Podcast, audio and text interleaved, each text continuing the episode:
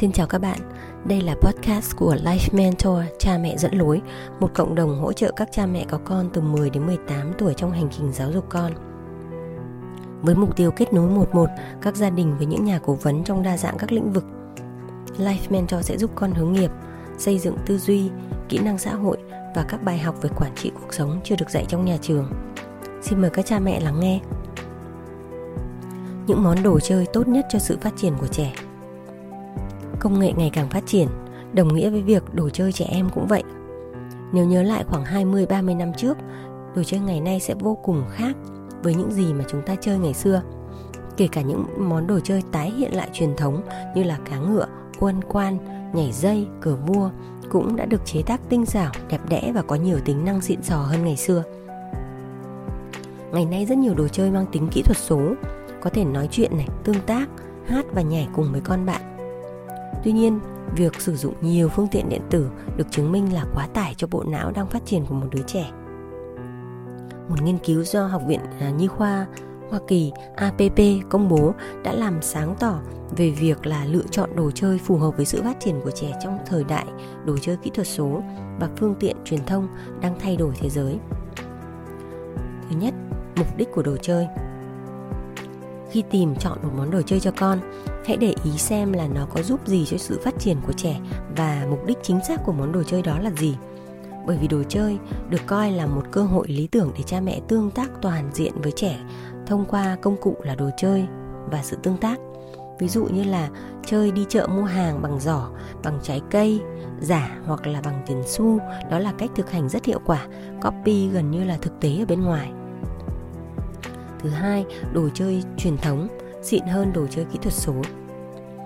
Các bác sĩ Nhi cho biết là đồ chơi tốt nhất cho trẻ đó là những món đồ chơi truyền thống hoặc là đồ chơi tự chế. Hãy nghĩ về những mà những thứ như là khối gỗ, chiếc cốc giấy xếp tầng, bộ xếp hình khối. Các vật dụng trong nhà cũng có thể tạo nên những món đồ chơi tuyệt vời, chẳng hạn như là hộp cắt tông, song nồi, à, lọ bình tự chế có thể lắc và phát ra tiếng kêu vân vân. Tất cả những đồ vật này sẽ giúp rèn luyện cái kỹ năng vận động tốt, đồng thời cũng khơi dậy trí tưởng tượng và sự sáng tạo cho trẻ. Thứ ba, trí tưởng tượng và sự phát triển.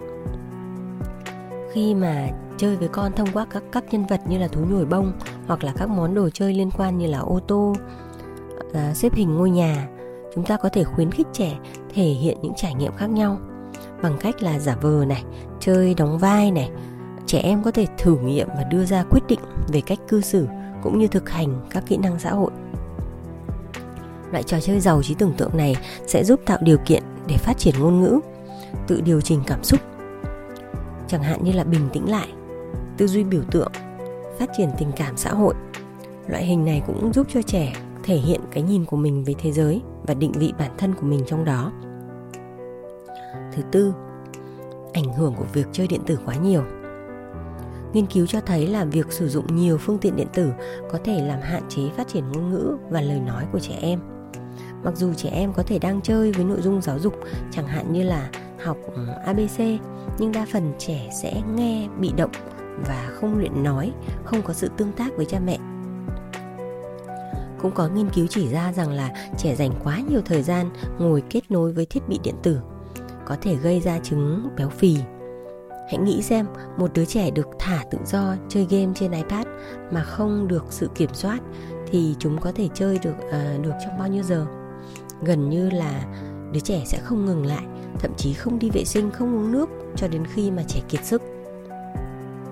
Giống như nhiều thứ khác, đồ chơi điện tử ở mức độ vừa phải vẫn có thể chấp nhận được. Chỉ cần các cha mẹ nhớ quy tắc quan trọng, đó là vẫn cần thời gian chơi ngoài trời và tương tác trực tiếp với người khác một nguyên tắc nhỏ khi mua đồ chơi là cần có sự phù hợp với các kỹ năng và khả năng phát triển của trẻ.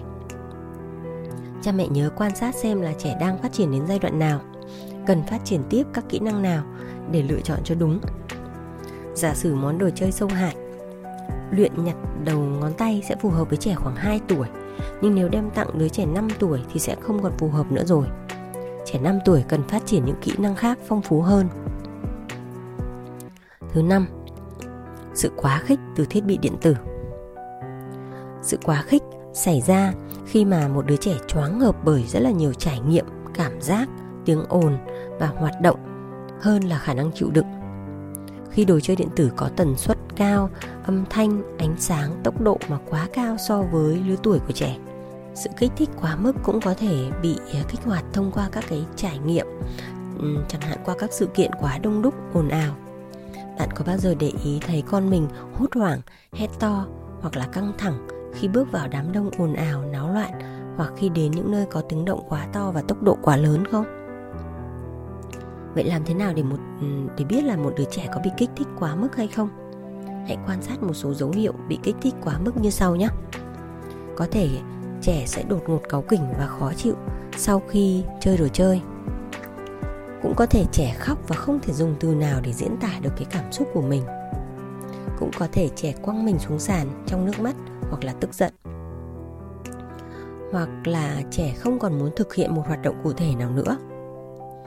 Hoặc đôi khi trẻ từ chối làm những việc đơn giản.